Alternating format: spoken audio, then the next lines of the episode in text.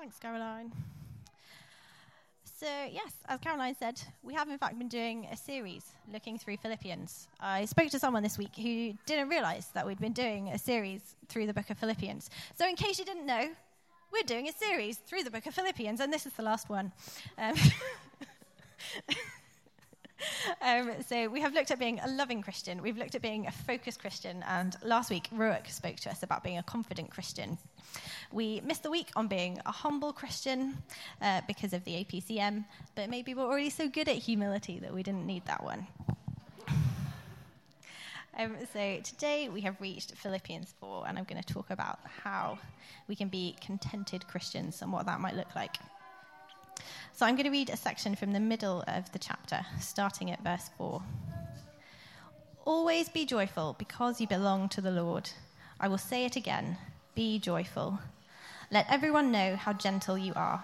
The Lord is coming soon. Don't worry about anything. No matter what happens, tell God about everything. Ask and pray and give thanks to Him. Then God's peace will watch over your hearts and your minds. He will do this because you belong to Christ Jesus. God's peace can never be completely understood. Finally, my brothers and sisters, always think about what is true. Think about what is noble, right, and pure. Think about what is lovely and worthy of respect. If anything is excellent or worthy of praise, think about those kinds of things.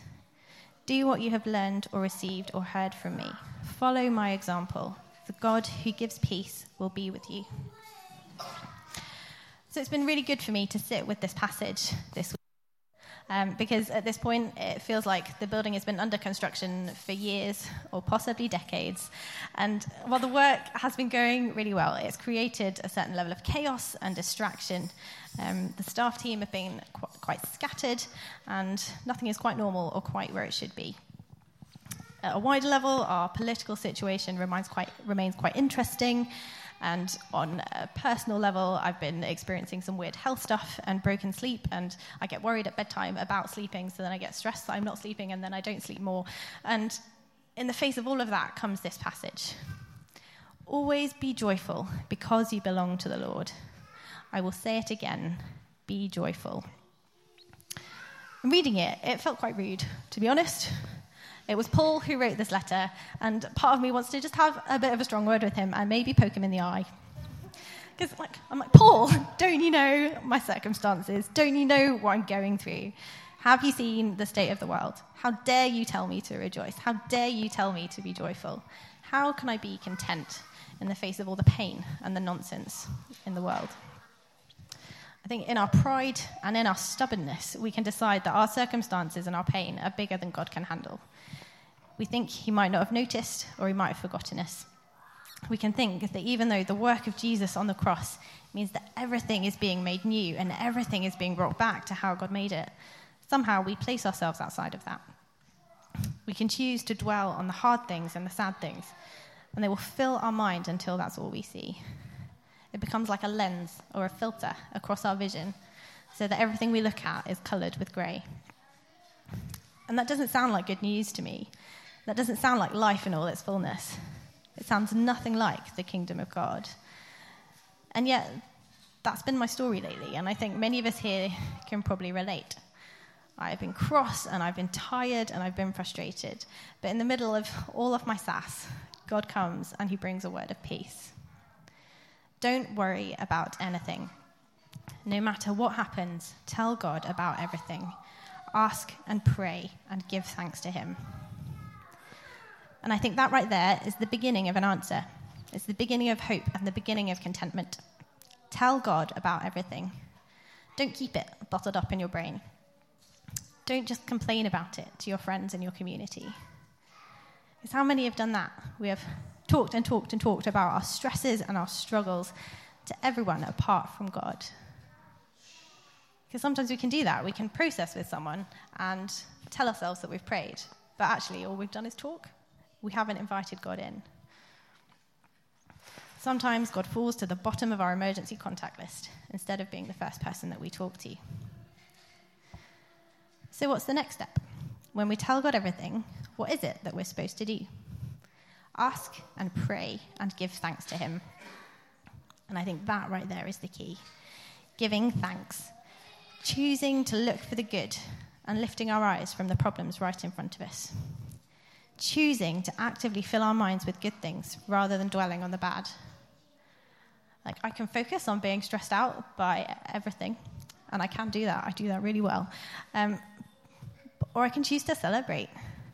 I can choose to celebrate the fact that I just got engaged to my best friend. Or the fact that three people in my missional community were offered jobs this week. God is on the move, He is doing good works. Sometimes we just need to pay attention.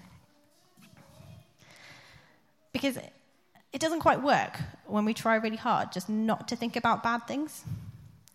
If I said to you, don't think about a red balloon, no red balloons, what happens? Your brain thinks of a red balloon. So instead of not thinking about things, we need to actively find something else to think about. So I've got a little video to show you now. So this is a science experiment I did in my kitchen this morning. So we start with a bowl and we fill it with water. And you can pretend like the water is your mind. And then we have some black pepper. And this is like the stresses and the rubbish that we fill our minds with. If we just try and poke it, it doesn't do very much. The stuff all stays there. But if I add something else, if I add a tiny drop of soap, then the rubbish gets pushed to the edges and there's clarity in the middle.